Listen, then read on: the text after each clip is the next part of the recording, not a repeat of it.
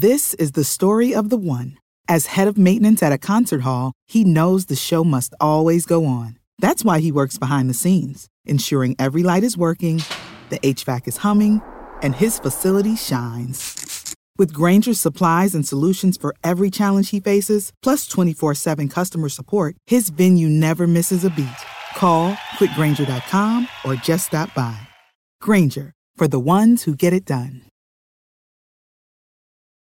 When you need mealtime inspiration, it's worth shopping Kroger, where you'll find over 30,000 mouthwatering choices that excite your inner foodie. And no matter what tasty choice you make, you'll enjoy our everyday low prices, plus extra ways to save, like digital coupons worth over $600 each week. You can also save up to $1 off per gallon at the pump with fuel points. More savings and more inspiring flavors make shopping Kroger worth it every time. Kroger, fresh for everyone. Fuel restrictions apply.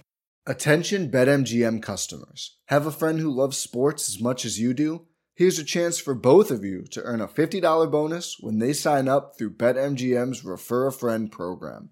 Just sign into your BetMGM account and click on the Refer a Friend program to send your friend a message inviting them to register a new account in the same state you use BetMGM in. Once your friend signs up and makes a deposit, they'll receive a $50 bonus. And once your friend places a bet with their bonus and the wager is settled, you'll receive a $50 bonus as well. Share the excitement and get a $50 bonus every time you refer a friend to BetMGM. Visit BetMGM.com for terms and conditions. Must be 21 years of age or older to wager. Ohio only. New and existing customer offer. All promotions are subject to qualification and eligibility requirements. Rewards issued as non withdrawable bonus bets. Bonus bets expire in 30 days. Please gamble responsibly. Gambling problem? Call 1 800 Gambler in partnership with MGM Northfield Park. If you have a family relying on your income, you need life insurance. But finding the best quote shouldn't take a lifetime. That's where Policygenius comes in. In minutes, Policygenius could save you 50% or more simply by comparing quotes from America's top insurers. Once you apply, the Policygenius team handles all the paperwork and red tape. To save on life insurance and get protection for you and your family, head to policygenius.com today. Some cars are comfy on the inside but don't have power on the outside. And some cars have the horsepower but none of the comfort. I used to think there weren't any cars that were the total package, but that all changed when I got my Honda SUV. It's rugged and sophisticated, and right now, Honda has deals on the entire Honda SUV lineup CRV, HRV, Pilot, Passport, you name it. So if you're looking for a car that's the total package, the only place you'll find it is at your local Honda dealer. Hurry before they're all gone.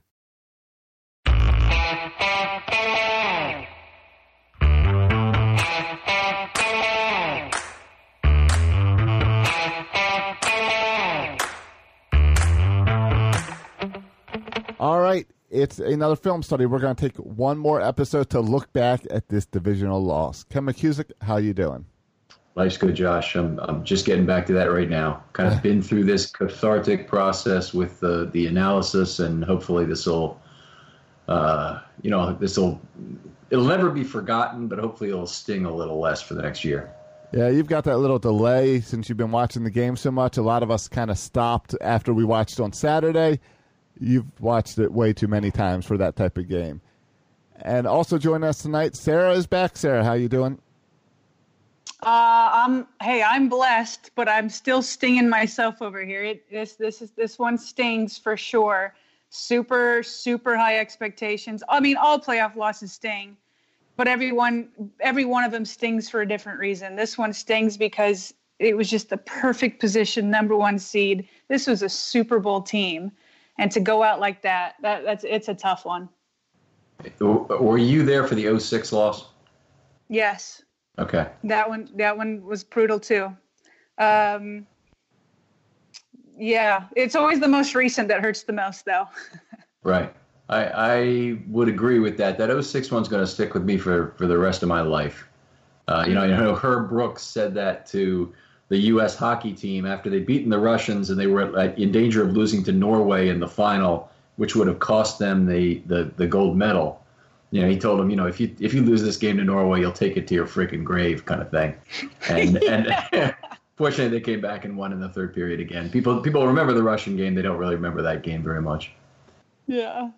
All righty, so let's go and talk about this one. You, you and I talked a little bit about this in the few minutes leading up to the show here, but there's a lot of chatter going on on Twitter today about play selection, and I think we're in agreement that that was actually a pretty low impact component of what went wrong in this loss. Oh, 100%. I mean, I could I mean, I kind of ranked ranked it. If you want, if you want me to give my my rankings, please do. uh, r- run past didn't even really hit my top five, and and I'll get into that more. I I first want to say that when I originally turned off my TV Saturday night slash Sunday morning, I believed that Greg Roman uh, had a poor game uh, because I felt like he had um, abandoned the Ravens' identity for all year, and he did. However, when I went back and studied for this show, I I I switched it and, and believed that he justifiably abandoned the run mm-hmm. in specific situations. We'll get into that more. So that's forward on the, on the list. If I were going to rank the reasons why the Ravens lost, uh, I kind of have a one A, one B. But number one, I put losing in the trenches which we'll get into that more because I think because they lost the trenches, it hurt the rushing game, it hurt protection, it contributed to the turnovers, and it let um, Henry run wild on defense. So they lost the trenches on both sides of the ball. Now, I, then I put the turnovers. I would put turnovers number one, but I think that the trenches contributed to, to my second and third reasons. So trenches number one, turnovers number two, Henry Henry running wild number three, and then the drops and then I'd even put rust above the play calling, which I think you could mm-hmm. even debate a little bit. So so it was just to me it just wasn't it wasn't the run pass play selection that, that hurt the Ravens. It was the turnovers and Henry, and both of those were because of the the play in the trenches. Okay, and I understand your your comment. I think your trenches comment is a good one because it impacted both of those fourth and one plays. So my top is mm-hmm. high leverage plays, which is basically trenches and turnovers. The fourth and okay. one and the and the turnovers. I think those are the big ones right there. You know, there's five plays in the game, and we talked about this on the defensive side that lost them the game. It's the four times they turned the ball over, twice on downs, twice on turnovers, directly before scores that gave them fields of 45, 35, and 25 yards and the only other play that I put in that same category as being a high leverage play was the 45 yard touchdown pass immediately to Kalif Raymond. Uh, Is that the one was, where uh, Humphrey got turned inside out? Yep. Yep. Yeah. Second, it was their second score to put them up 14 nothing. And that score was so significant for a lot of reasons we're talking about, but that totally had to change play calling for the game at that point, down 14 nothing in a lot of ways. So uh, it was a it was a big turning point for many reasons. It was an uh oh moment. I don't have Henry anywhere um, anywhere near as high as you do. I mean, his his play contributed to some of the field position in the game, which was enormous. But field position would be my next thing. But it wasn't the only reason for field position. A lot of what the Ravens did was drive down the field for tremendous yardage on the, on a drive chart basis and not score points. And the game it reminds me of that old Colts fans remember is Super Bowl three. That's exactly what they did against the Jets. They drove down the field, and then it's like what would go wrong inside the 20 yard line is what they would have to figure out. And they managed to score only seven points in that game. And this game, they, they had 530 yards. They had a franchise record 92 offensive snaps, most ever in franchise history. They had 91 in an overtime game. The most they'd had previously in a regulation game was 87 against Denver in 2012. So the the unfortunate part of that, in, in the words of Shannon Sharpe, is is they were empty calories. Yep. you got to yep. you got to translate translate all those yards into points, and and it was one of the few times this season they just couldn't do that. That's that's uh, indeed the case. So, do we move on from this? Do we think we've we've got similar enough lists that we talk about fourth down for a minute because that's a, that's on everybody's mind on Twitter. Yeah, let's do it. Let's do it. All right. So there were four fourth and one plays, and we're just going to go through these in order. And one of the questions is, did they really make the right choice, or did they make the wrong choice? And there's only one case in this where I think I can make I can make the case at all that the Ravens might have made the wrong choice, and that's the very first one. Fourth and one at their own 45 yard line, very first play of the second quarter. They were down seven to nothing at the time, and they came to the line came to the line of scrimmage on fourth and one they had a chance there. They had a decision to make there. One one decision you could one way you can look at that is we have the better team. We want this to be decided over the course of the entire game and not be this we do not want this game decided by a few high leverage plays. Which is something I generally say you, you you should be the better team should be a little bit more conservative with these kind of decisions. Now we know the Ravens have gone for these fourth and ones 35 40 45 yard line all season long they've been going for, and they've been making them on fourth and one. So is was this the time to abandon it right here in a big playoff game against Tennessee, already down seven to nothing? Um, it's the only place I think of the four that you can justify them not going for it. I still think it's the correct correct decision to do it mathematically, but uh, but I think the, the argument would have been that since they were a better team than Tennessee and a considerably better team than Tennessee, at least that was their outlook at the time, that they should have try to extend the game and have it be decided over the course of more decisions rather than fewer. Got you. Um, okay, I, I hear you on that. I think that, um, yeah, of the four fourth downs, it's easy to take out and say it was the, it was, it's easy to say it was the right decision to go for the ones in the fourth quarter, right? Those, those are easy. They're down by three scores, two scores. Uh, I mean, you got, you got field goals aren't going to do it when you are in the fourth quarter with less than five minutes on the clock. So it's easy to, to say those were the right decisions. So then it comes down to the two fourth and ones. Now, and I, I came on this show after the Kansas City game when the fourth down decisions bit them. And I was saying at the time, it comes, these fourth down plays are have to be broken into three things the decision, the play call, and the execution. Uh, for me, I was okay with the, the decisions on all of them because because you are perfect eight and eight on fourth and one. Okay, you're already number one in the league on on a fourth down conversion rate. That's all fourth downs at seventy point eight percent. But you're one hundred percent on fourth and one throughout the season. And so my thing is is the is those that are calling um, with great passion saying John Harbaugh made the wrong decision. I think that you should have equal passion when he was eight for eight all those other times. Mm-hmm. Now, may or at least if you weren't if you weren't equally mad all eight of those other times, it should be the majority of those eight times that you disagreed with it. I mean, you think back to Seattle, the season changed. The fourth and two. Yep. Uh, the fourth and two, the field goal unit was in. They called the timeout and went back in, and it was tied at 13. It changed the season. Okay, so you if you can passionately say the Ravens were wrong for doing that, then okay, I'll give you that. That then I I appreciate the intellectual honesty then because then then you can passionately say that these two fourth and ones were wrong in this one. I do get your point on the first fourth and one uh, and you weren't passionately, you know, no. you know, yelling against it the other time. So, so I'm I'm fine with with with your logic. But from the other logic of eight for eight on fourth and one, you're giving the ball to Lamar Jackson. I'm okay with the decisions. What what I'm and I'm okay with the play calls too, because again, you're putting the ball in Lamar Jackson's hands and you're running him behind your Hall of Fame uh, right guard. Mm-hmm. So I'm okay with the decision. I'm okay with the play call. And again, it comes back to what I said before the trenches. The offensive line got pushed back on both fourth and ones. That's what did it. That's what sealed it. It was the execution, not the decision. Let me let me go back to the, each of those because I consider each of them a little bit differently from a defensive formation perspective, and I think this is important. So in the first fourth and one at the 45 yard line, Tennessee had their base defense in.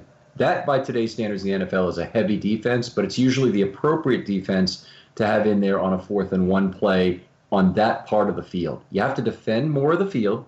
You can't just decide we're going to put a jumbo package out there, which would be a 4-4-3 with only one cornerback on the field and you know two safeties basically trying to play the run.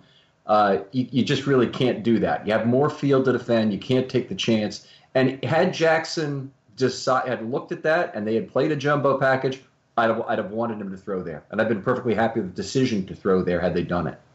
The other okay. side of this equation is that on that first fourth and one, the Ravens have much more to gain from making it. Not only are they more likely to make it than almost any other team in the NFL, they have more to gain from making it because they have the high powered offense that basically can move the ball at will up and down the field.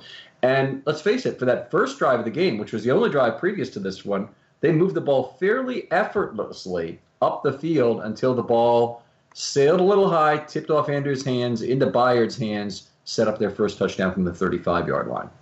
So at this point, basically, I didn't I wasn't certainly of the opinion, I don't think anybody really reasonably could have been, that the Ravens were a different team offensively than they had been during the regular season. You could point to Mark Ingram not being there, and you can mm-hmm. certainly retroactively fit a narrative to what had gone on. And there's a lot of that going on today, a lot. But if you really look at, at what Tennessee presented them, the base defensive front is an opportunity still to run the quarterback sneak. You know, it's it's definitely a far better than even money chance to make it. If you do make it, you certainly have a pretty good outcome on your hands. But anyway, that, that's right. I think, you know, I'm I'm still 60 40, 65 35 in terms of, of it was a good decision to make it. So I think it was, but I don't think it was overwhelmingly because I think the the reason you'd say no is that you wanted to extend the game over more total decisions than to focus it on one as it was here. Okay, so so to recap real quick in in the terms that I put it, a decision, play call, and execution. On the decision, on the first one in the Tennessee territory, you're 60-40 on the decision, but mm-hmm. you're okay with the play call. I'm I am okay with the play call against the base defense. I think it was more a failure of the offensive line to get the push they needed to do on yes. that play. In fact, specifically, by the way, it was a failure on Bozeman on the pull. Bozeman pulled across that formation from left to right and did not find a block. Not only did he not find a block where he should have just jammed his shoulder into the back of another lineman or into the back of Nick Boyle, who was there, mm-hmm. and mm-hmm. pushed pushed the pile effectively, pushed the rugby scrum, but he, he also obstructed Jackson from part of his available run lane, which was really bad. And Correct. No, keep going. I didn't mean to okay, stop you I, I, am just saying. I mean, that, that was that was a big part of them not making. it. And they did also have a knife, not a, a player knife through that was number 54. Uh, he's a good good rookie or first round draft pick from last year, linebacker, Rashaan Evans. Uh, okay. So you know he's he's the uh, you know he, he got into the backfield, which was bad. Bozeman didn't make a block, which was bad. It was the only pull any Ravens lineman missed the entire night came at the worst possible time. So it's an execution thing more than anything else on that play. I agree with you. Okay, and then the second one, the second fourth and one, where they're at the 19. You're even more in favor of the decision, correct? Tremendously in favor of the decision, and there is a choice to be made because that time they came to the line of scrimmage. They saw a jumbo package was set up, so effectively Tennessee had completely sold out on the ability to stop that run and win the game right there. They brought 10 in the box. The Ravens had yeah. 22 personnel. 22 or 30 or, or 13, one or the other. But they had they had only one guy outside of the formation, and that was uh, whoever it was. It was on the right side, and he was covered by one cornerback. But they otherwise had 10 guys in the box.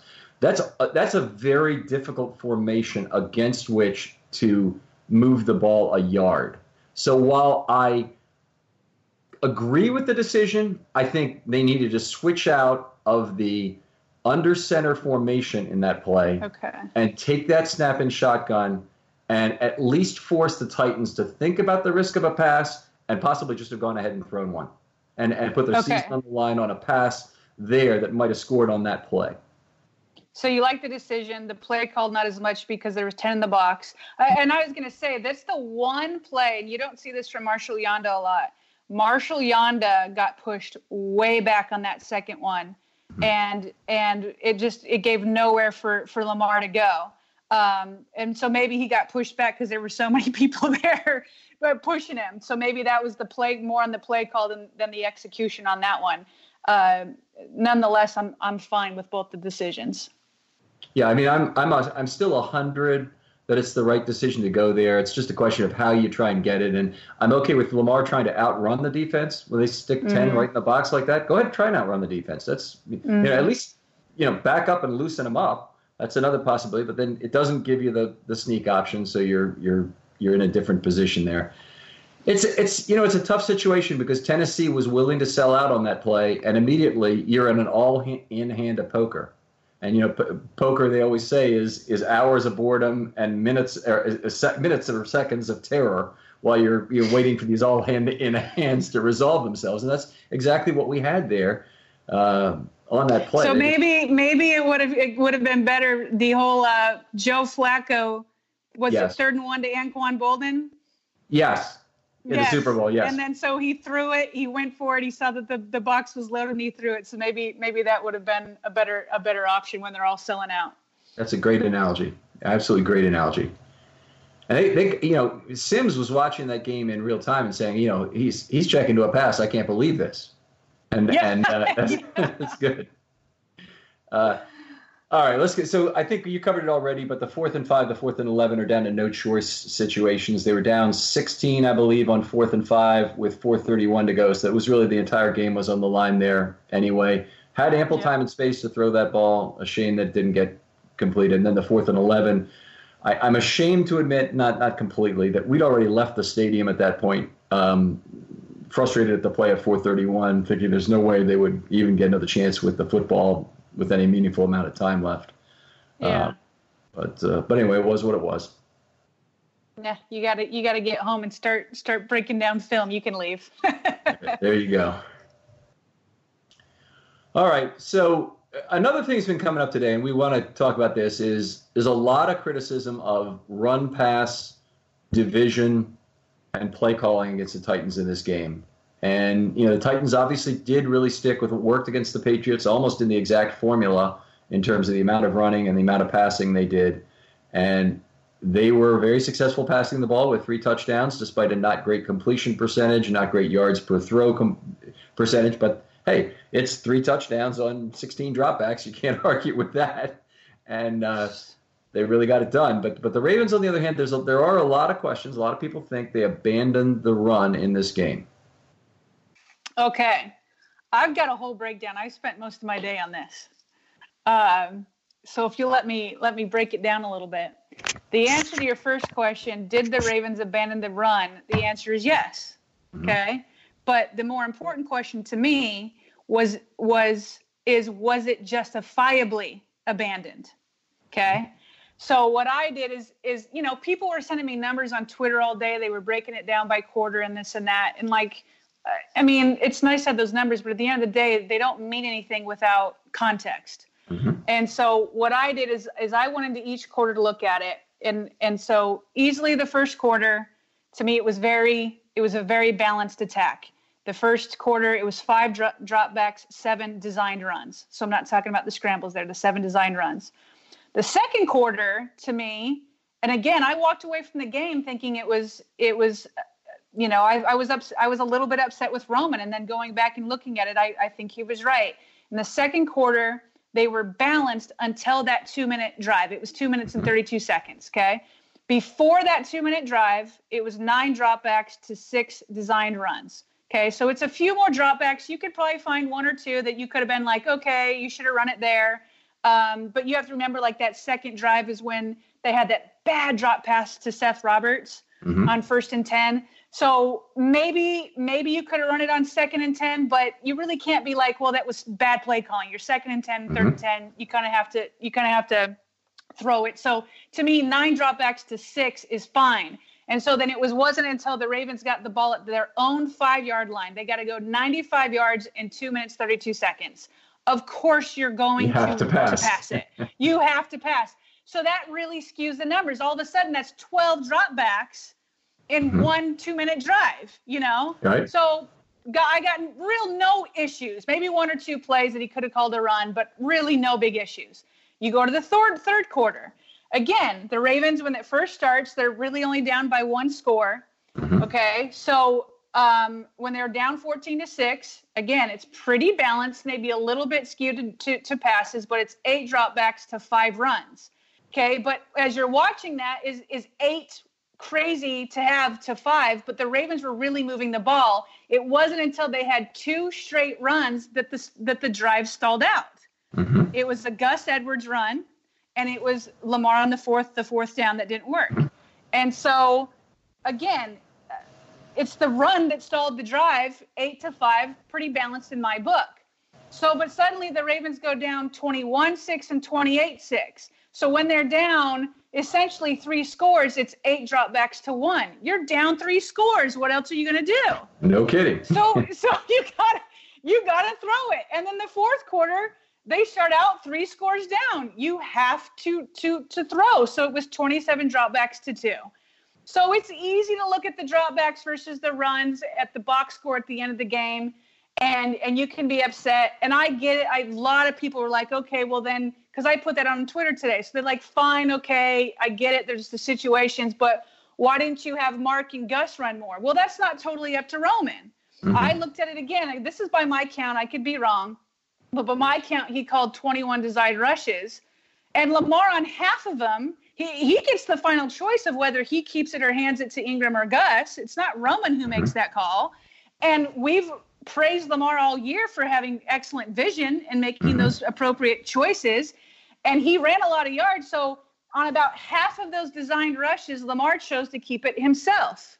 That's not on Roman. Right. You know it's, what I mean? It's not. So it, it, Lamar Lamar's a part of that decision making too. So I really after I it's so funny. I mean, I really went from being upset to being like, you know what, Roman was right on.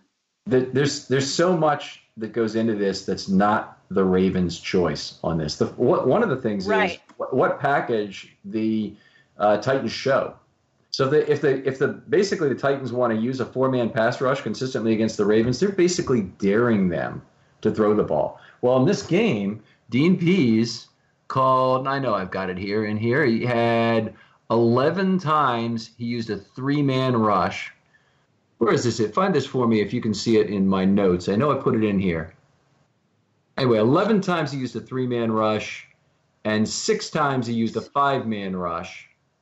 And there it is 45 times he used a four man rush. So they averaged fewer than four rushes per dropback fewer than four rushers. Mm.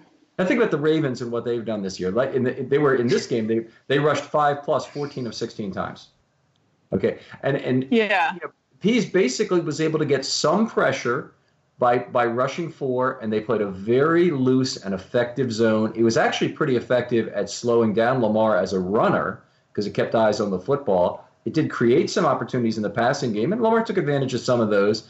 And also because of some of the lengthy pockets it created. Not every time, but when it did create a pocket, it was usually a lengthy pocket. That gave Lamar some good escapability uh, with only four men. You just can't control rush lanes for forever.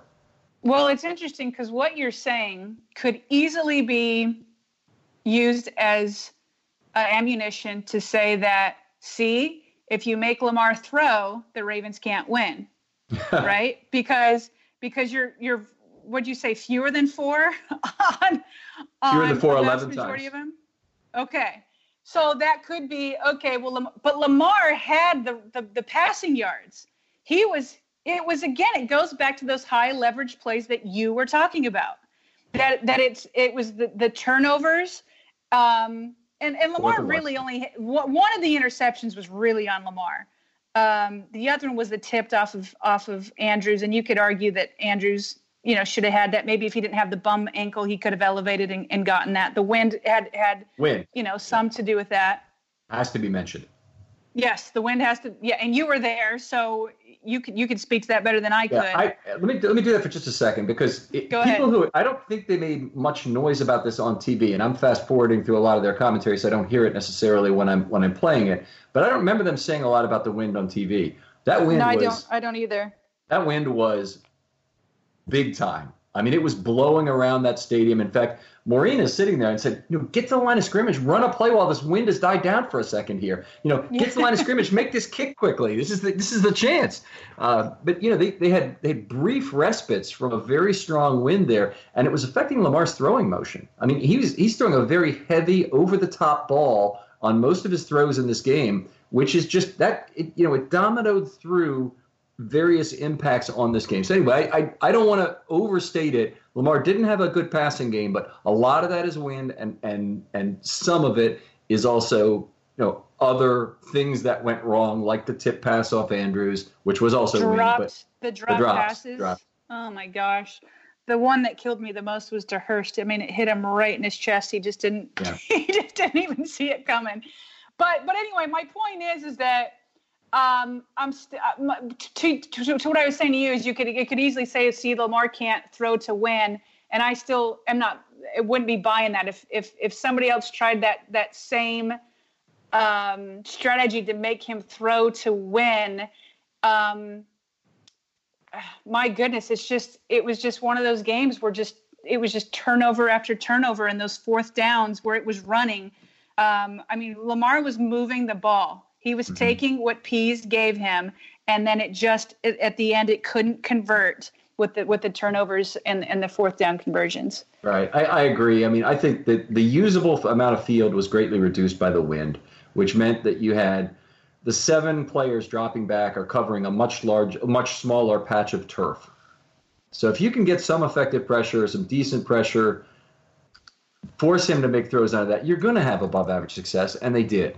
And so it's not really a shocker. I wouldn't project this to, into any kind of a full season situation. The, the game that was really similar was the Buffalo game in terms of having high wind and not really good results as well. They punted seven times in that game.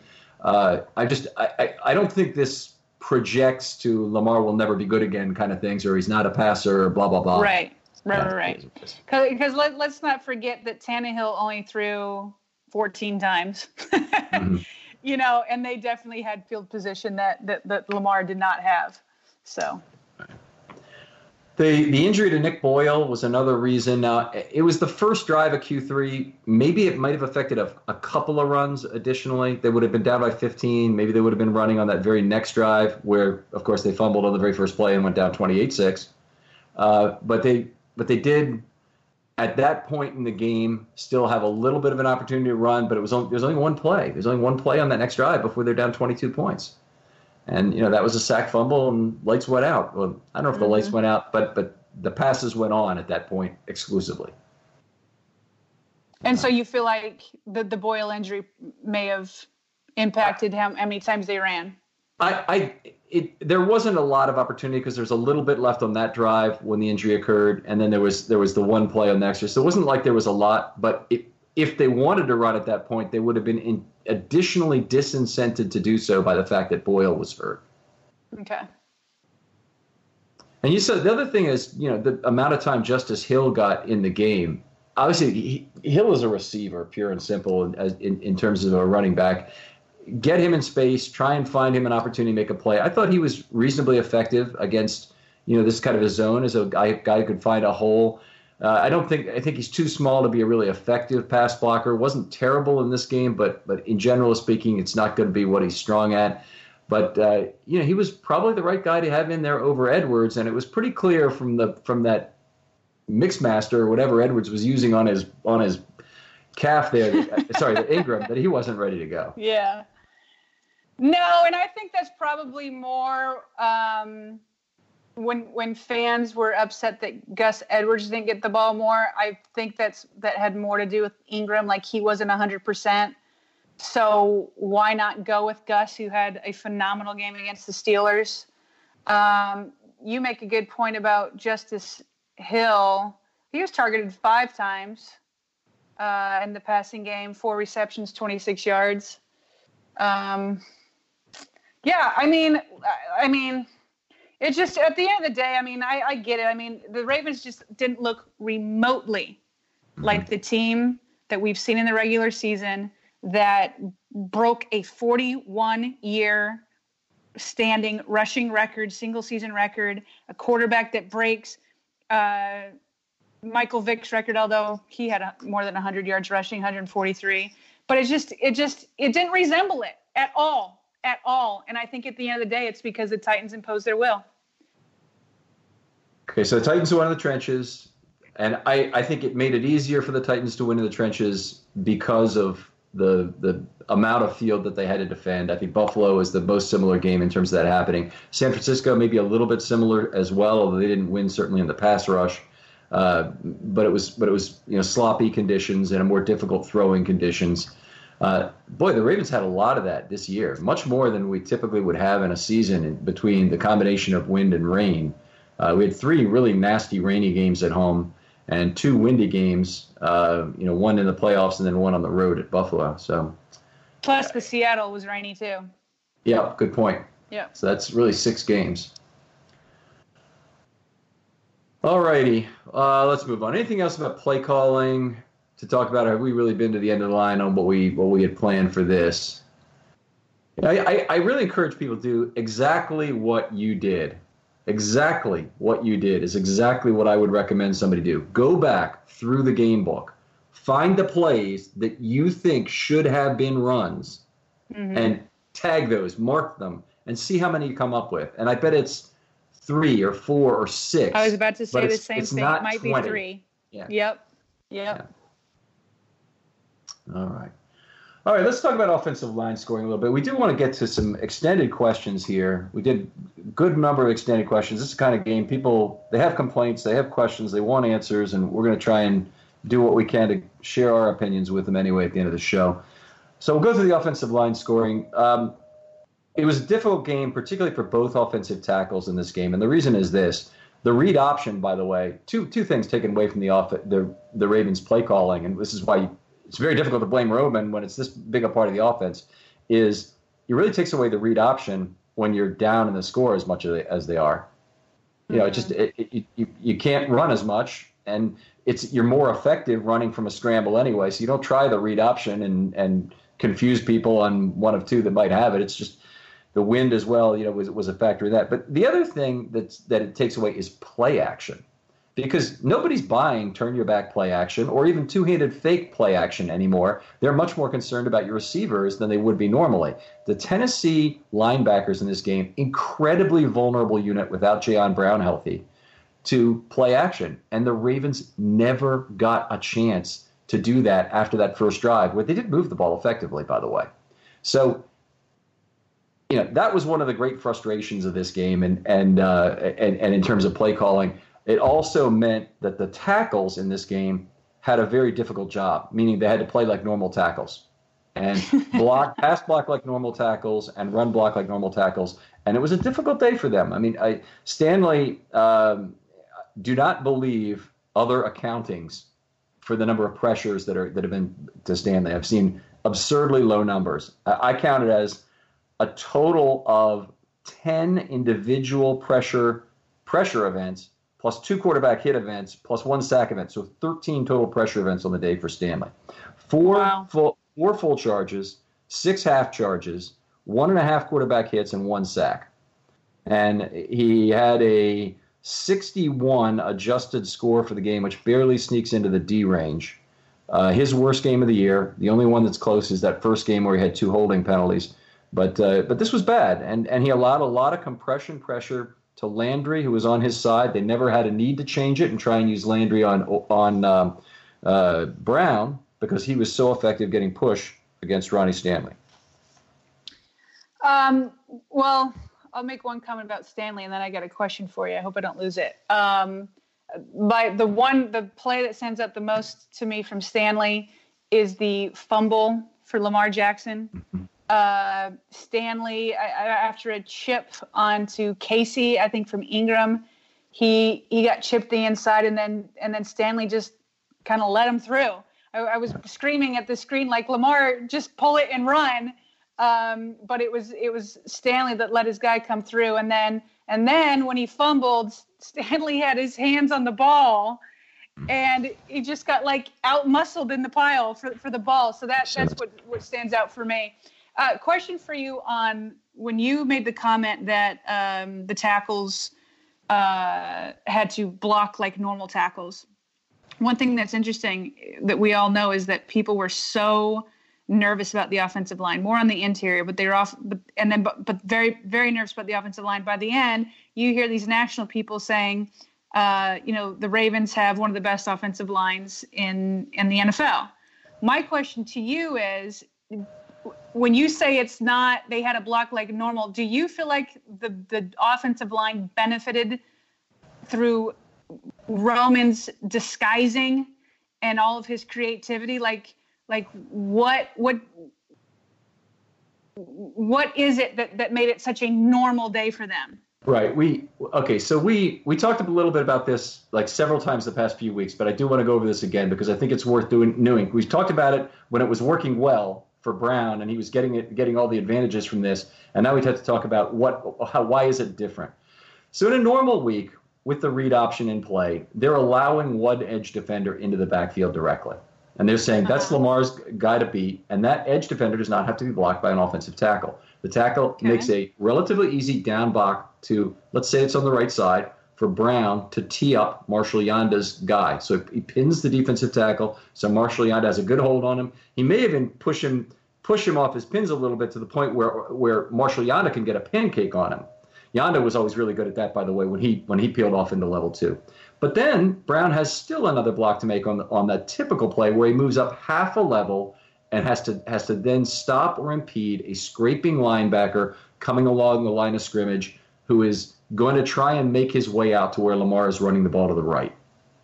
Okay. Okay. Now, uh, the the it makes it much easier for him. You take out the best run defender off that side without a block at all, and then you ignore him with your if you have a diamond formation in or the, the, the, the, three in the backfield we've been seeing for a while with one tight end to either side of Lamar and, a, and the uh, Ingram in the pistol. You have both those guys are going going to make a block, but they're not trying to block that edge defender because it's a waste. They, yeah. they don't want to try, so they get out to level two, and it might be Hurst, who's speedier and a lot bigger than the guys in level two he has to block, whether that be a cornerback or a safety. So it created huge blocking advantages for the Ravens, and and time after time they made great use of that. And Brown's responsibility in that was was much smaller. Stanley was better.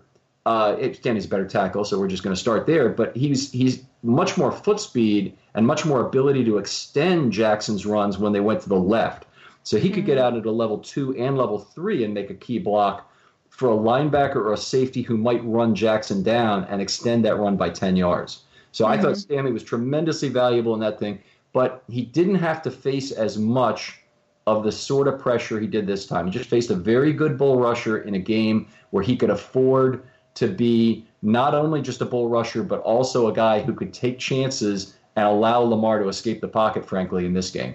I don't think they had as mm-hmm. much, the Tennessee had as much at risk by that. Now, they did give up some big plays doing that, but that's that's been the advantage that the Ravens tackles have had is controlled rush lanes have allowed them to Brown in particular to anchor very effectively against the bull rush, and the read option has allowed him to make a relatively easy down block on that defensive tackle as opposed to a more difficult um, you know kick out block or a seal on that edge defender to try and keep him in place. I mean that that edge defender is he makes his living on his ability to control that tackle and turn him the way he wants to to keep the guy in the middle of uh, keep the runner in the middle of the uh, formation. So anyway. Brown just he benefited a lot this year from that. And so I, I realized we may have talked about that before, and I apologize to the listeners for bringing it up again. But I thought this was a game, obviously, where the, the you know the other thing happened, where you know Brown had to be more of a blocker, and and so did Stanley in terms of that. They gave up, by the way, a lot of pressures where they each were, were beaten by bull rush on the same play on opposite sides. I can't tell you how many times that happened. Well, I could if I looked it up right here because I've got it right in front of me. But one, two, three, four times it was exactly that, where the, where they each got a minus one on the play for a shared pressure coming from the pincer movement opposite sides. Gotcha. Well, I was gonna say it's like a, a bad time to pick their the, the the to pick pretty much maybe for both of them their worst games of the season. Uh, but the situation definitely played into that. And and I would say while they had bad games, I think the future is bright with both of them. Uh, both will obviously be back. Uh, Stanley hopefully will be getting a long term deal, and yeah. Uh, and and they'll bounce back. Yeah, I, I, by the way, I don't want to in any way put down Ronnie Stanley, who had the greatest year, arguably, by any Ravens lineman in team history. Now, you can go wow. back to previous previous Yanda years. It is the highest AV ever recorded by a Raven. The PFF, they have some extraordinary numbers, and I mean extraordinary in terms of the fewest number of, of pressures and pass rush events. I've got many more. I'm much tougher on proximity pressures. One thing Stanley's very good at is keeping himself between the pass rusher and Jackson, but that can often mean that he's very close and is impeding a throwing, you know, impeding the pocket. And when that happens, you know, I'm I'm tough on him from a grading perspective, but I still realize how great he is. And and the fact that he's keeping an opposing rusher from getting his paws on Jackson is a very, very big deal in terms of the future of the franchise. So, uh, you know, I, I, don't want to say anything about, uh, I don't want to move on without saying how great his year has been. Yeah, yeah, for sure. All right, let's let's go a little quicker. I'm sorry, but we, that was worth the discussion. By the way, I appreciate you taking us through that, Sarah. So for for Bozeman, uh, he actually had a pretty decent game overall. I was very disturbed by the one pull he missed, but he made four out of five. Uh, made 80 out of 91 blocks overall. He had two pressures, one full plus two halves, and he scored a B. Uh, solid game. He's had a long run of Bs. Just a, you know, you, you, for for a lot of the other players, it's they picked the wrong time to have their worst game of the year. He picked his wrong time for his most costly block of the year, his most mm. costly missed block of the year. Yeah, I mean, I I, w- I won't go too into it. It seems like every time you have other guests on, I mean, the, the main point from from Bozeman for the year. I mean, you you know, you I think you've given him the best grade out of all your offensive linemen for this game. But Yanda got a uh, no, plus. Yanda got a B plus. Okay, so Bozeman's right behind. What a turnaround from this guy who you yes. know just got beaten up in, in training camp, made it seem like nobody could win that job, and then look at him. Other you know take away that really bad pulled block. Uh, great game for him. Not great, not great game. Good game for him. Yeah, great season. I mean, he's he's yeah. he's one of the really big success stories for the for the 2019 Ravens. Is is him turning that season around? It's it's kind of like and mirrors a lot of the things that happened defensively in terms of the timing of it and, and getting it turned around just at the right time. Went into Seattle with his job very much on the line before the bye, had his best game of the year, and and uh, never looked back in terms of losing that job. All right, so we heard a little bit after the game about the seriousness of Skura's injuries, and this does not sound good because the guy, MCL, PCL, ACL, and a separated what's the what's the word for it? The patella is dislocated. Oh, there you go. Okay. Yeah, so, basically everything got torn up in there. yeah. And and unfortunately, that injury is approximately what I remember the description being for Nico Siragusa's injury, and that effectively ended his career. Uh, you know, he's a he's a, a fourth round draft pick. You know, I think that the Ravens really looked at Siragusa as being a similar player to who the Ravens look at Ben Powers being in terms of a prospect they really think has much more upside than his draft round would indicate. And I, I got to tell you, between uh, that injury news, which you know, you know, they they try to make it sound like maybe he'd be back, you know, by training camp or whatever, but you just never know.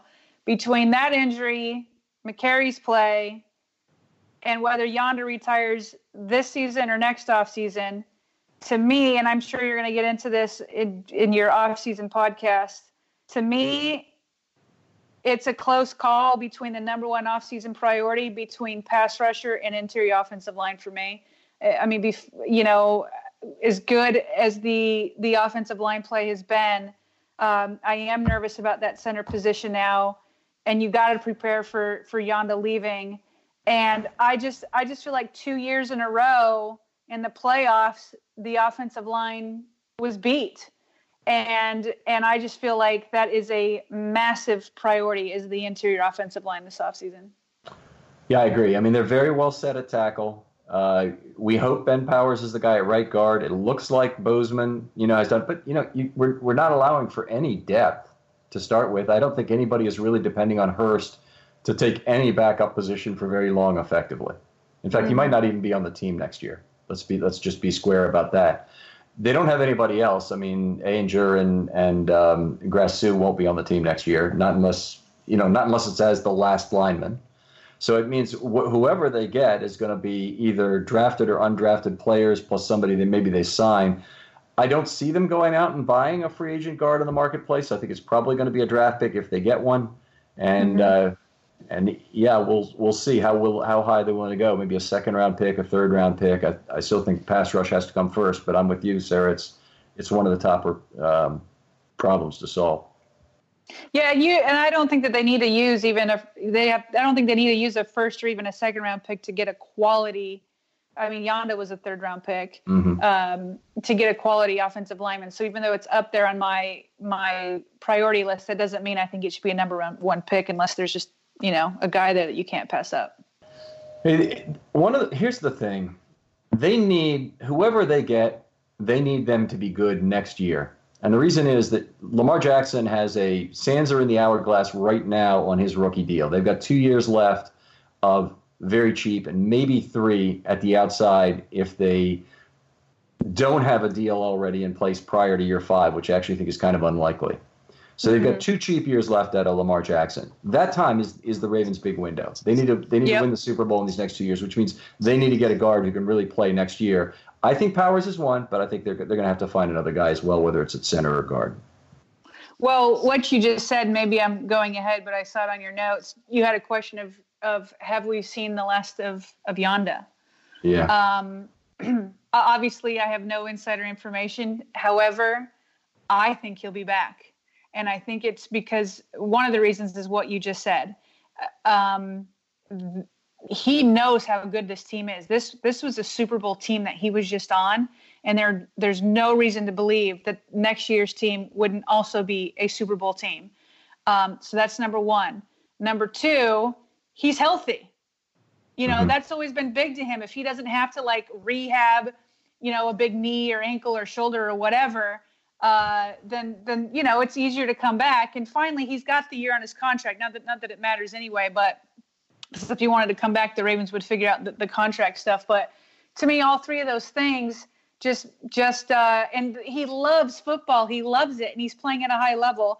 So um, if I had to predict today, I would say he's going to be back. How do how do you respond to what he the, the, the commentary and the on the field pictures with his family? I mean, Jason Garrett did that in Dallas, and it was obviously the end. Marshal Yanda taking pictures on the field with his family and and you know going out there and also talking about the Ravens in the third person. They're a great football team. You know, they have a lot of great football. I mean, I it's not like the indicators that you mentioned don't make sense. I mean, Marshal coming mm-hmm. to the end of the year healthy, that's great. I mean, that should that should really be a good indicator that he's he should be back you know the team is is is ready to win again, and and boy, it'd be wonderful if he could be part of another Super Bowl champion. But then I, I look at the other side of it, and, and just what he said after the game and what he did after the game, it's just is not indicative of a player that's that's thinking about coming back. Yeah, I mean, I just, I guess, for one, with the the the pictures and the family, I mean, I to me, I'm I'm guessing Yanda and the rest of the Ravens had a pretty high expectation of playing there again in the AFC Championship game. Mm-hmm. Um, and so having all that family there to me was not like, oh, the, guys, this is going to be my last game, because that could have been the AFC Championship game. And and for the rest of it, comments directly after the game, I just find that unless somebody's definitive, and even then, um, you know, these guys get into the off season and um, you know they start to miss that. You know, they don't. Mm-hmm he wouldn't miss training camp or anything, but I could see him just being like, "Oh, wait, do I really just want to hang it up now? Now? I mean, so so anyway, I hear what you're saying. It, it deserves some weight, and I could be totally wrong. I just put more weight on him being healthy and how good of a roster this is, and he oh. knows it. He knows it. I, I don't think they've ever hoped that you were right about something more than I hope about that. uh, you know, other than you think they're going to win the Super Bowl this last year, I, I wish you'd been right about that. But uh, but but this, I, I, really hope you're correct about this. It would be a big deal. Uh, let me run through the rest of this offensive line scoring real quickly because we already mentioned Yanda got a B plus. Mekari an F. Uh, he was close. He was at a high F at .70 adjusted, but he gave up one and a sixth sack. One was entirely him. One was a, well, uh, I gave him one of the six points for for allowing some pocket compression. Uh, he allowed two full, two half, and one one third of a pressure. And here's the big thing that's been bothering the whole year is he's missing a ton of blocks. Twelve more in this in this game. Twelve blocks is like a world record for a center that I've ever scored. It was also the world record for number of snaps with 91 scored snaps in this game. Mm. But uh, but that's a bad game for Mekari anyway. You anyway you slice it. Yeah. Okay, Ravens. Well, two things about this game. One is they only made a total of 11 blocks in level two the whole game. They played this entire game largely because it was a passing game. A lot of the running was on scrambles, as you you know mentioned in your play breakdowns as well. That they really played the whole game in an unfamiliar position. They weren't moving forward trying to find blocks of smaller men in level two the way they've been doing all year. They've been they were trying to block the heavies at the line of scrimmage, and that's a muddy trench warfare that's that's heavy and difficult. Yeah, I mean, I, I just talking about the O line as a whole. I just it's I repeat what I said before. They just didn't they just didn't look like the bullies that we had seen all year. Um, and and that's that's to me just the way the best way to. I think the the Titans beat the Ravens at the Ravens game. Yeah, Finish off Orlando Brown, a C in this game, and he'd been playing very well. The, uh, he had not gotten too many grades. I'm not looking at the, the entire sheet here, but a, a C was one of his lower grades of the year.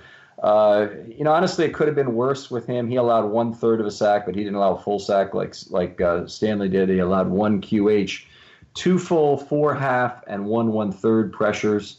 Uh, he missed only three blocks out of 91, which is good. So uh, a C in aggregate. Had three pancakes in the game. Uh, he had three of the Ravens, four pancakes. Great game, great uh, season from Orlando Brown. I think you know the Ravens have the tackles that they want, and they certainly have the tackles for this system uh, to do great things with Lamar Jackson. And uh, you know, it's just a matter, I think, like you said, of trying to rebuild that interior line. Uh, hope that Powers is the guy they hope he is, and and you know maybe find another really dominant interior lineman in the draft. No doubt. How about we talk about some individual skill position players? Who you got for us? Why don't you start us off? We'll, we'll um, uh, yeah, I I'll start with Marquise Brown. Um, I feel like, um, man, he may have been. Um, I'm trying to think. I mean, it may have been one of his best games. I mean, it's hard to beat that Miami one. Um, but he just seemed to be like, just to be a guy that Lamar could rely on. I mean, I think with Mark Ingram not playing at his best, uh, who is usually Lamar's security blanket. I mean, he just kept going to Marquise Brown, play after play after play. He made the one the one grab. Oh, I wish he could have just fallen into the end zone. He was a few yards out though. Uh, the one grab grab was just amazing. And and by the way, I am here for this. This would have been unheard of in in in the NFL, maybe even you know a decade ago. He tackles himself all the time. Mm-hmm. And and I'm here for it because that guy is tiny. Okay. He's I, I mean tiny for NFL standards, but I mean, I stand next to him and I feel like, you know, even I'm, you know, right, you know, kind of the same size. You can take him. so yeah, yeah, yeah. So um, you know, I, I, I'm here for that. I don't need him to get hurt. You catch that ball, and if you can't outrun people, you see three guys coming, I'm here for him uh, to, to, go ahead and tackle himself or, or run out of bounds. I, I feel like with Marquise, um, because he's been so hampered, you know, coming off that Lisfranc, and then he, you know, I think he had an ankle also. Um, I feel like he had an, a, a very solid rookie season, and I think he can take the next step uh, getting healthy this offseason. And I'm just so happy to see him and Lamar uh, be together for, for a couple more years and, and maybe longer. Yeah, it's it's clearly it's a very good relationship. I agree with you entirely. I mean, he looks like an eighth grader playing with, uh, you know, varsity players out there on the field. He's just he's he's a lot smaller than everybody else, and he just reminds you of his actual receiving skills because the he, uh, honestly the football looks too big for him most of the time. Looks too big for his arms and for his hands. It's like how's he going to hold on to the Big men are going to hit him. And then he goes out and he makes that one-handed grab like he did the other night down the right sideline as the half's running out. And you say, what the hell? You know, that guy should be playing with a smaller football, and yet he can catch the big boy ball just you know that easily. Uh, very, very impressive receiver. Um, I, Miles Boykin, you know, would be the guy I would mention next. And I've said this about five times on the show, but I'm going to say it one more time. The Ravens need to get Miles Boykin in a greater set of routes. If they can get him to cross the field, uh, he'd be a very dangerous weapon additionally. So this offseason, Miles, if there's any way, spend time with the receiving coach, spend time learning how to run routes that are different from the few verticals and and the back shoulder throws you're used to on the sideline, and get to the middle of the football field and do damage because he, he will be a very difficult man to stop. If you think that that AJ Brown is a difficult player that runs right through the catch and, and you know is a, very effective in terms of YAC. Miles Boykin could be every bit of that. Uh, he's much bigger physically. He's already a very dominant run blocker in this league. Mm-hmm. Uh, would be lovely to see him improve as a receiver the way Lamar did as a as a passer this last offseason. Boy, wouldn't oh, man if he could just I mean the I mean the promise that you you know we were seeing in training camp and the preseason. I mean, I mean, the tools are all there. He has he has everything he needs. Uh, and and just speaking of that, because Boykin and Marquise are both young, and they have other young players. You know, I I know a lot of people want to see the Ravens um, attack the wide receiver position in the offseason, which, you know, I'm all for for improving, but the wide receiver position to me is probably fifth on the list behind mm-hmm. pass rusher, interior offensive line, inside linebacker, um, interior pass rusher. Inter- there you go, interior pass rusher, like like behind all of that, and so um, I, there's a lot of young players already on this receiving corps. To me, um, you know, it's a matter of both Marquise and Boykin taking the next step. Um, and you know, so so I think those are keys, and then you can you can add in around that. But you, to me, what I'd really like to see is just those two both take the next step. Yeah, I, am very excited. I'm, I'm really looking forward to how Boykin invests in himself. But this that goes much broader than Boykin. The last couple of guys who have invested themselves in the offseason are Ryan Jensen, who got paid four years, 42 million for it, and Lamar Jackson, who just be, became the MVP. Look at those mm-hmm. two examples and try and figure out how you want to spend your offseason. I know you got a million things to do. Right. You want to travel, you want to get away from football, you want to decompress, you want to do all that stuff. But particularly early in your career, your first year, second, your second to your third, and your third to your fourth year, if you can't take the time to invest in yourself at this time in terms of football, you know, it's it, I'd have the same frustration I would with a young actuary who can't study for the actuarial exams. It's just it's just this is your whole your whole career is riding on this. So, right. Well, and Boykin seems pretty grounded, down to earth. He seems like the type of guy that, that would do that. So hopefully he does. Yeah, very good. So you got another player. Okay, I'm I'm gonna need to get on my Lamar Jackson uh, soapbox here. um, um, he, uh, you know, he probably had his worst game of the season Saturday night. Uh, maybe you could point to, to, Pittsburgh, and that's saying something because he put up 500 and plus yards of production. Uh, he became the first player in NFL history with 300 pass yards and 100 rush yards in a postseason game. So again, as Shannon Sharpe would say, a lot of that was empty calories. It, it was it was the turnovers that that that really um, did it all in. So so he may have had his worst game, um, and and so it's so funny to me because prior to that game, people kept insisting to me, insisting that the Lamar Jackson doubters were gone they were gone. and and then all what what this game showed is really they were just laying in the weeds because they couldn't say anything on his 12 game win streak where he just was out of this world. If you look back on his on his regular season, you could easily put it up there with some of the best quarterback regular seasons of all time. I'm not going to say it was the best, but when you combine him breaking the he's the number 6 rusher in the league and then also is the number 1 uh, passing touchdowns leader. So you you we haven't seen that combination before. So him losing this playoff game and last year's playoff game going 0 and 2, it doesn't flush down the toilet his superb season. He is still the MVP that we saw. He is not a gimmick. Mm-hmm. This was he was this was a bad game. He's not RG3. He's better than than Michael Vick. Okay? He's 23 years old and I just want to put this in perspective because he's going to be and I don't blame people. I, I'm going to have the same question. Can Lamar get it done in the playoffs? That's the next question with him.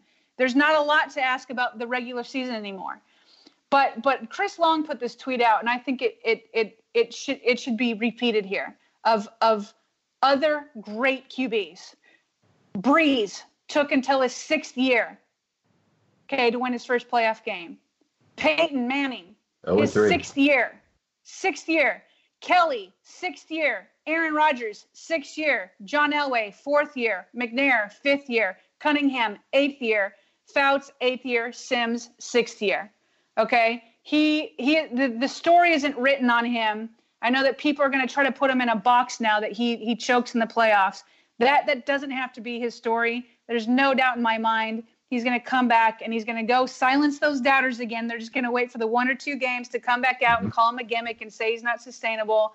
But but he's not RG3. He's better than Michael Vick. He is a real quarterback and and he can certainly come back and change the, the this narrative on the playoffs. And and I'm so happy to see the Ravens completely behind him. Yeah, sorry, I, I that was my soapbox. no, you, you did good, and, and it's it's reasonable to say that. I kind of kind of divide the Lamar doubters into two groups. And number okay. one are are the people who uh, hate him because he's the opponent. And there's a lot of that. I mean, I want to believe that Roethlisberger cannot come back and be at all an effective quarterback, and yet I'm still a little okay. bit worried about it. Okay, but mm-hmm. he's older. I expect. I, I want to project downward. Think I want to project bad things for Brady, and Brady, you know, late in his career, after age 38, 39, is still winning a couple Super Bowls. That's a you know, it's it's it's not meeting my expectations. I want to hate him more. I finally got a chance a little bit this year to to, mm-hmm. to do so. But anyway, I think there's there's haters of that type who just Sure. You know, they they like Pat Mahomes more than they like, or they want to like Pat Mahomes more than they want to like Jackson. They want a reason why Jackson's not as good as Mahomes. Okay, fine. Um, it, I, I, don't really have a problem with those groups. The problem I have a group with is the is the I told you so types who said we should yes. have drafted him, never could change their mind about it, and now are saying, well, look, see, I told you he was never yep. going to be good. He doesn't throw anything. He doesn't know how to do this. He's he's chokes under pressure. You know, blah blah blah blah. So anyway, those guys can go to hell. So. um, no, that's well said. It is that second group. It's that oh, it's the I told you so group mm-hmm. waiting for and and Lamar's eventually going to get hurt like all quarterbacks. He eventually yep. will. I'm not saying that he's never going to get hurt. But those people are going to come out and be like, "I told you." And it's like, "Well, it's football. Who doesn't get hurt in football except for Brandon Carr?" like it just it's football. So he's going to get hurt, but but it is that group. It's that group that's annoyingly back. And yeah, so- and one of the Go things ahead. that's true is Jackson's speed will never have the same impact on the other on the opponents as it did during this year. Even though the Ravens faced a little bit of weather and other things that hampered it, his speed will never have as much impact as it did this year. But he's going to grow in other ways that'll be better. He'll probably not quite Correct. have the greatest year passing. He will not quite be as great as running, but he's going to make up for it in ways like being a better on-field general, being able to read defenses quicker and snap to a different play call the way that Manning or Brady could, uh, you know, after a period of time in the league and, and realizing exactly what was up. He's going to be able to quickly realign his players. He can be able to more quickly run the no huddle. All of the things that make some of the other great quarterbacks effective as well. He is, in, in some ways, he's been to date a fairly set piece, slow action quarterback meaning not in terms of his speed, certainly, but in terms of getting his offense aligned and, and pressuring the defense in that manner. And, and he's got way more growth, at least there. And when I look at a young baseball player, show me the 300 hitter who also is striking out 150 times. That's the guy I'm betting on if he's a young player because he can cut those strikeouts and he's going to get more balls in play and he's going to hit for a probably a higher average. The guy who's only got 65 strikeouts and he's hitting 300 and he's already 28, I'm not as bullish on his prospect because he's at the top of his ability right there. And so, you know, I think there's a lot of, of positives still gained for Lamar, aside from some obvious reductions are going to be that, that will happen also this side. And that said, Lamar Jackson will never have as good a season as he had this year. Probably I'd say 75% likelihood on that. I'd probably give three to one odds that he that he never has as good a season, but he can be just fine at 85% of the player he was this year. Well, I, I went and the reason why I said that I that he had one of the best quarter quarterback regular seasons ever is because I went back and I have a spreadsheet looking at all of it. And all of those quarterback seasons, it's usually one season. Like uh, Tom Brady uh, and Aaron Rodgers, I think each had two on my list. Outside of that, everybody had one all-time great season. You know what I mean? So I agree with you there. It's gonna how how can you beat what he did this year? I think what he has going for him, in addition to what you said, that people don't talk about enough, at least nat- nationally, is his vision and his football IQ. He mm-hmm. doesn't repeat the same mistakes. And so when you have a guy like that, even when he, as he ages and he gets slower, which will happen, he'll still be fast, but he mm-hmm. won't be as fast as he is now. Those other instincts and and and traits, the vision, the the the football IQ, that's gonna that's gonna continue to grow by leaps and bounds. Mm-hmm. I, I, agree. I think I think he'll make big strides there. What what uh, Coach Evans says, I think, is one of the really wise things about the thing is when when his speed starts to drop off a little bit, he'll be Russell Wilson because he'll be still okay, a, a yeah. you know a very good quarterback and he'll be a better field general and he'll he'll just won't quite be able to make the same plays with his legs that he can now.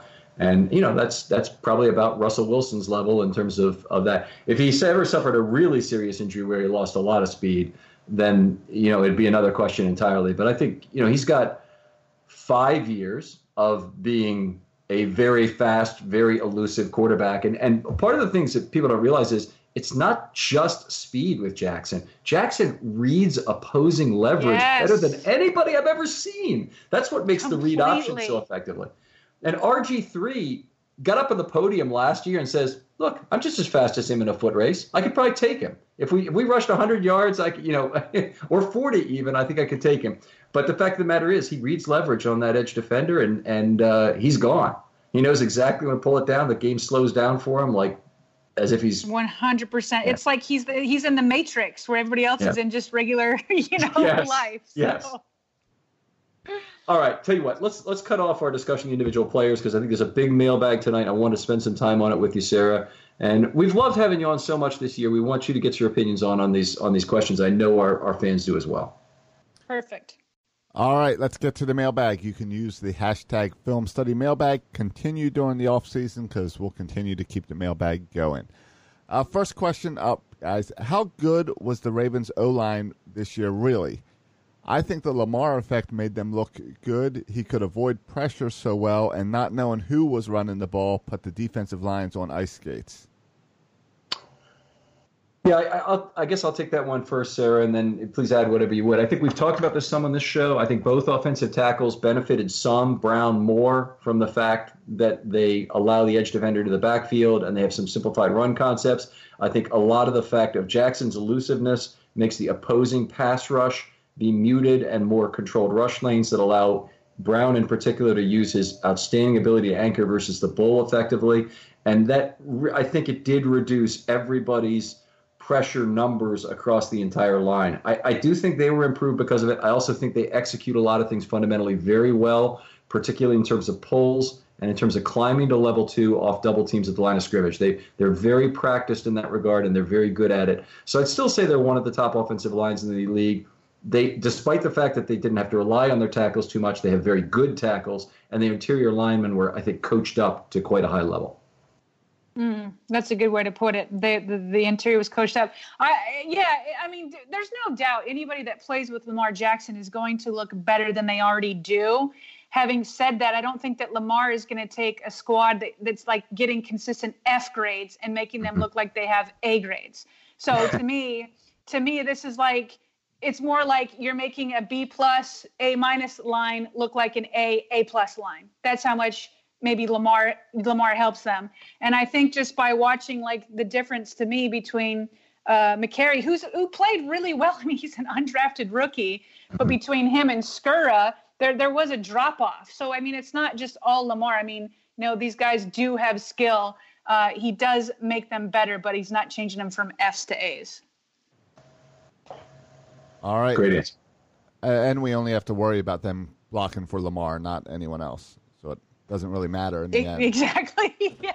Uh, Steve is wondering, can it be determined whether Lamar checked off from run to pass plays on Saturday night? checked off. I see. I don't. If there was any of that, I think it'd have to have been very early on. And Sarah, you've been through the thing to really talk about where he might have checked off from run to pass. I think it's more likely that what you said earlier about him making decisions on the pull uh, Yes. was was a bigger deal. Yes, I, I would agree with that. There was, unless he's doing something that, that I didn't catch, um, to go from, you know, the pass to the run or vice versa. It was definitely more, like I said, there were, uh, by my count, 21 designed rushes, and he pulled it and kept it himself on, um, I think, about 10 of those. Um, and and and I think he and he rushed for a lot of yards. So I think by by and large, we just discussed about how excellent he is at reading the defense. Um, so so I didn't I didn't catch anything um, with with switching passes to runs or vice versa.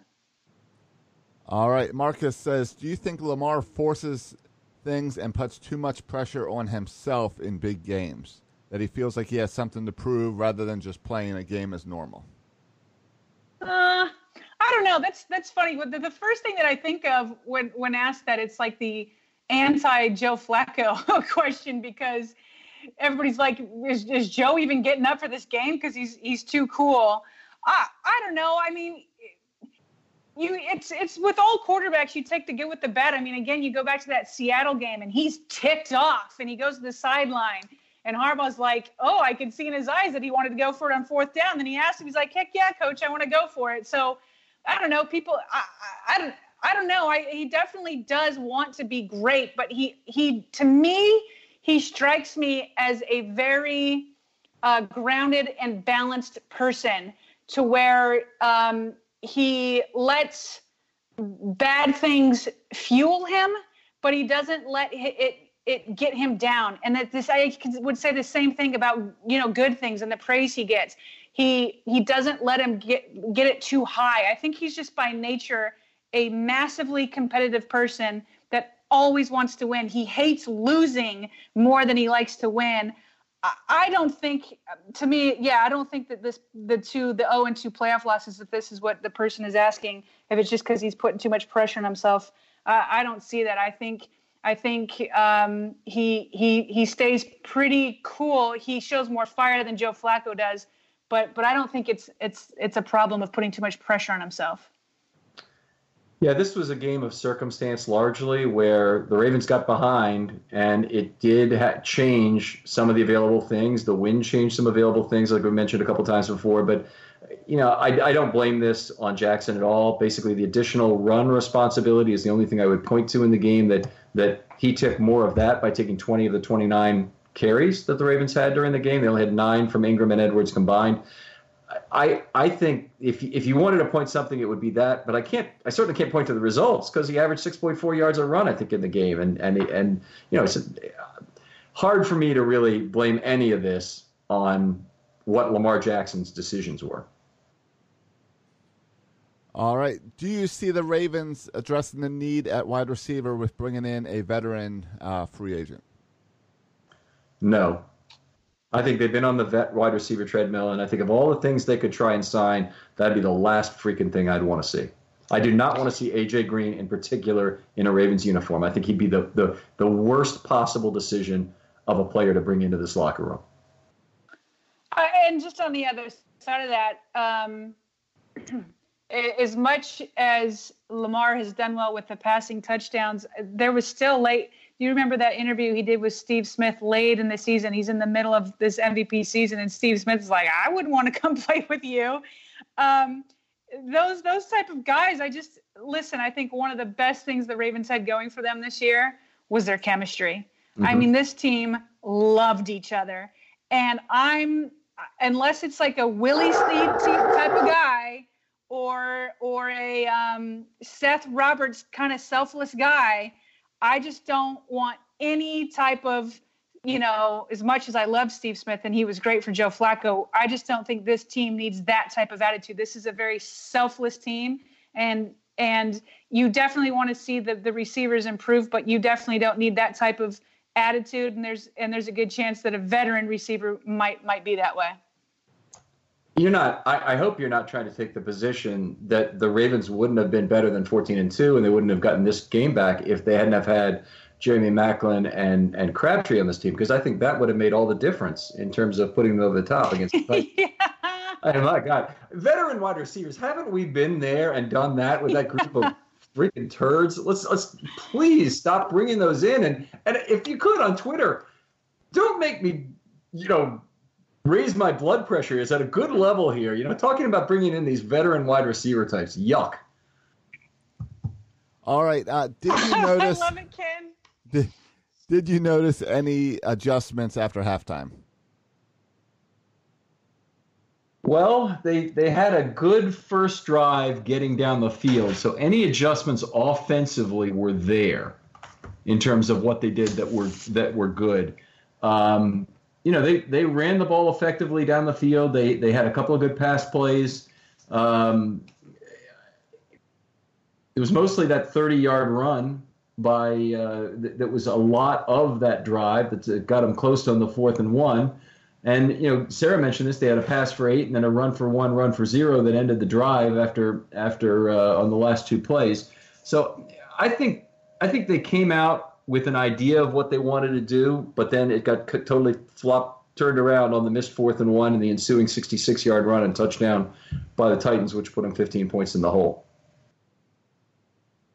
Yeah, I don't have much to add. I just think that the game, uh, as much as Roman tried, I just feel like the circumstances and the Titans more dictated to him what was what was going to happen.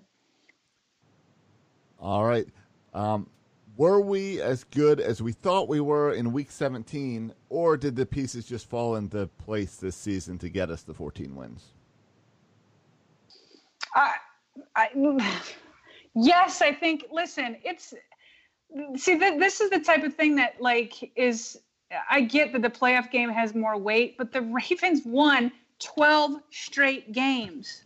And they and they weren't doing it against you know the the only the Bengals or the Miamis of the world. I mean, they were beating other playoff teams. They beat Seattle. They beat the 49ers. They the 49ers are still in it. Um, they beat the Patriots. They they beat the Bills. I mean, these are all playoff teams. I just don't feel like one game can can erase all the rest. I think the Ravens were a Super Bowl team.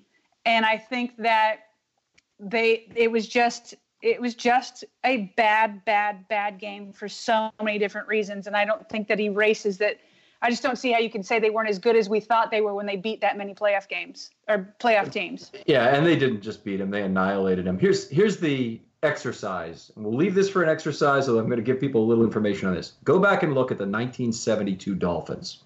They had a perfect season they outscared their opponents 385 to 171 for the year.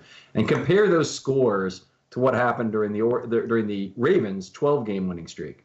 But the, but the Dolphins won games, and this is the exact order through the season 20 to 10, 34 13 against the Oilers, 16 to 14 against the Vikings, 27 17 against the Jets, 24 10 against the Chargers, 24 23 against the Bills, 23 0 against the Colts, a pretty bad Colts team at that time, 30 to 16 against the Bills, 52 to nothing against the Patriots, impressive win, 28 24 against the Jets, 31 10 against the Cardinals, 37 21 against New England, 23 13 against the Giants, and 16 to nothing again against the Colts in the playoffs, they won their three games by six, four, and seven points. The Baltimore Ravens annihilated a bunch of really good football teams this season. You know, they beat the Rams in LA by 39. They beat both super defending Super Bowl champs by 17 or more. They they you know, they went to Seattle and won by what, 17, 30 to 13 was it? 30 to 16 whichever it was. Definitely two scores. Yeah. Yeah.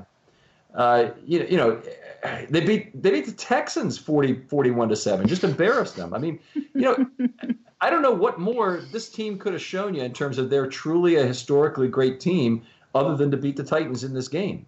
And you know, if if you really want to come down to it, the season came down to about five plays on Saturday night. They go the other way. We're not having this discussion. We're having discussion about are the Chiefs really good enough to beat the Ravens? Are the Ravens what weaknesses do they have against the Chiefs? Yep. All right, just a couple more. So Brad says, all season I've been most impressed with Hollywood's wide receiver savviness.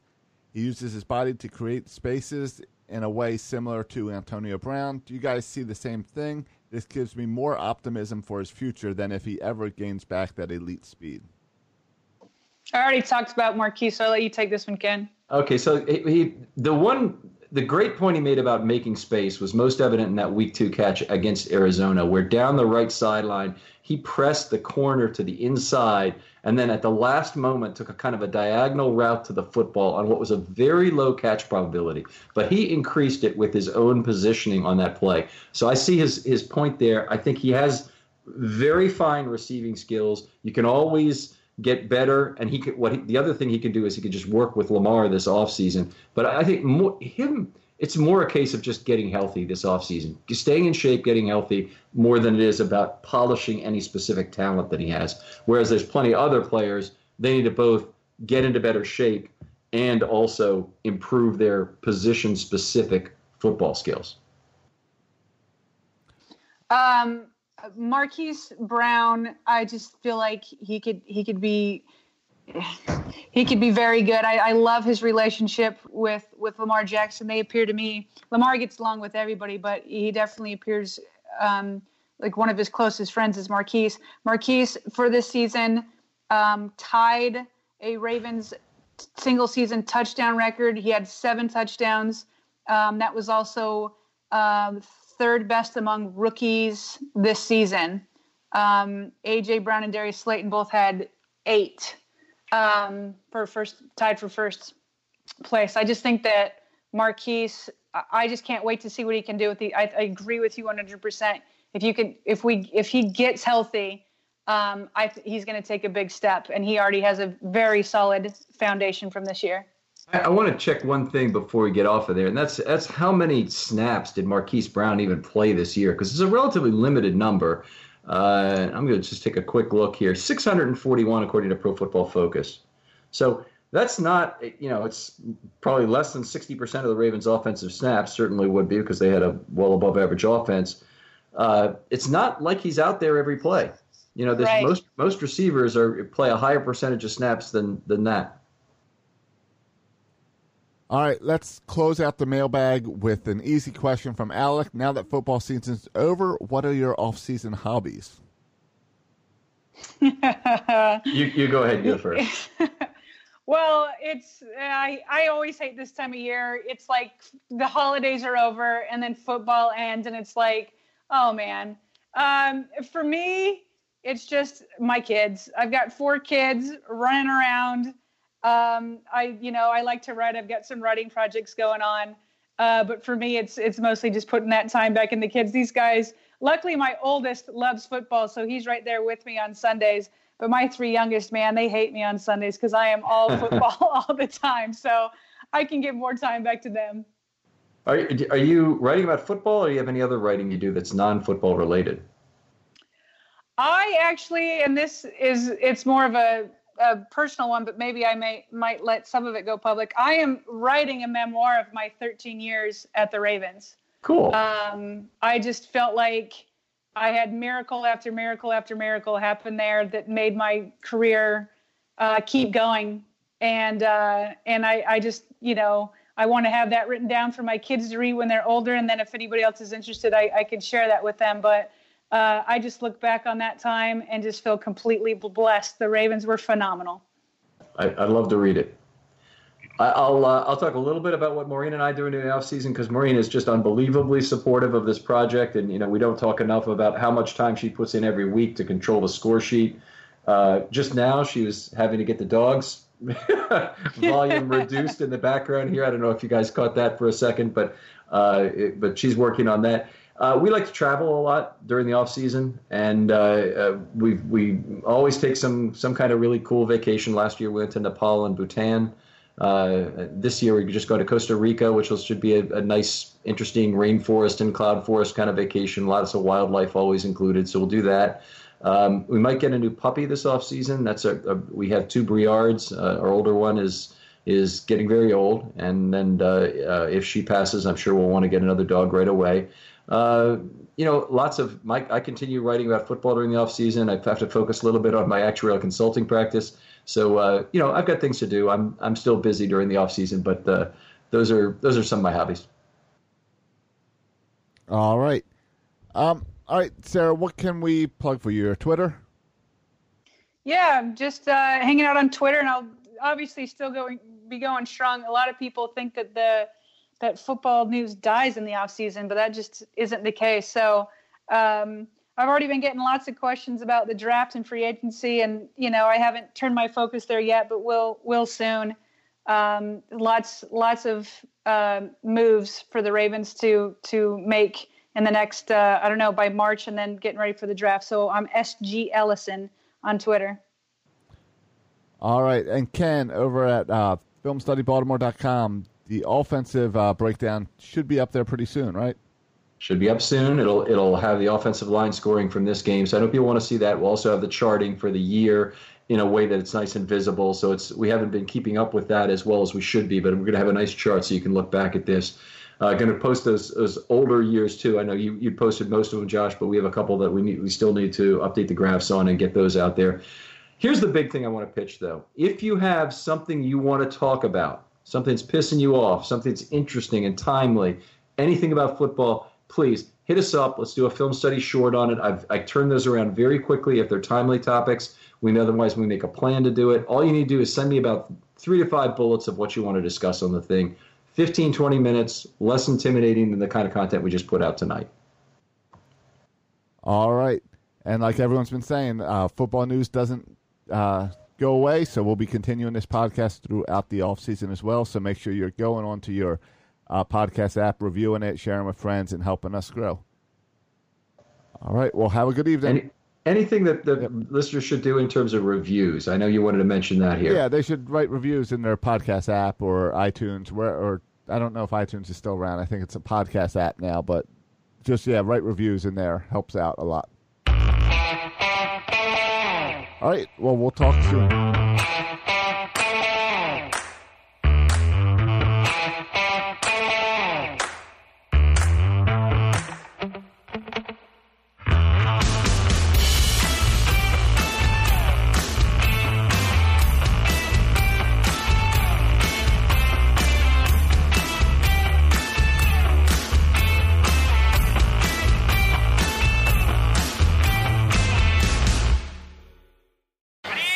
Birdland Sports.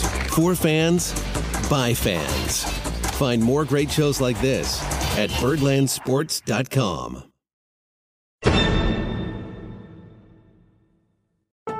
Introducing the Lowe's List for Innovation. While our aisles are filled with innovative products, we've selected our favorites just for you. Like the exclusive Whirlpool washer with industry first 2 in 1 removable agitator. We love this washer because you can customize any load. And with other smart features to streamline your laundry routine, this product is a must have for families. Shop the full Lowe's list of top picks at Lowe's.com. Lowe's, home to any budget, home to any possibility. U.S. only. Some cars are comfy on the inside, but don't have power on the outside. And some cars have the horsepower, but none of the comfort. I used to think there weren't any cars that were the total package, but that all changed when I got my Honda SUV. It's rugged and sophisticated, and right now, Honda has deals on the entire Honda SUV lineup CRV, HRV, Pilot, Passport, you name it. So if you're looking for a car that's the total package, the only place you'll find it is at your local Honda dealer. Hurry before they're all gone. This is the story of the one. As a maintenance engineer, he hears things differently. To the untrained ear, everything on his shop floor might sound fine, but he can hear gears grinding or a belt slipping. So he steps in to fix the problem at hand before it gets out of hand. And he knows Grainger's got the right product he needs to get the job done, which is music to his ears. Call, clickgrainger.com, or just stop by. Granger, for the ones who get it done. When you need mealtime inspiration, it's worth shopping Kroger, where you'll find over 30,000 mouthwatering choices that excite your inner foodie. And no matter what tasty choice you make, you'll enjoy our everyday low prices, plus extra ways to save, like digital coupons worth over $600 each week. You can also save up to $1 off per gallon at the pump with fuel points. More savings and more inspiring flavors make shopping Kroger worth it every time. Kroger, fresh for everyone. Fuel restrictions apply.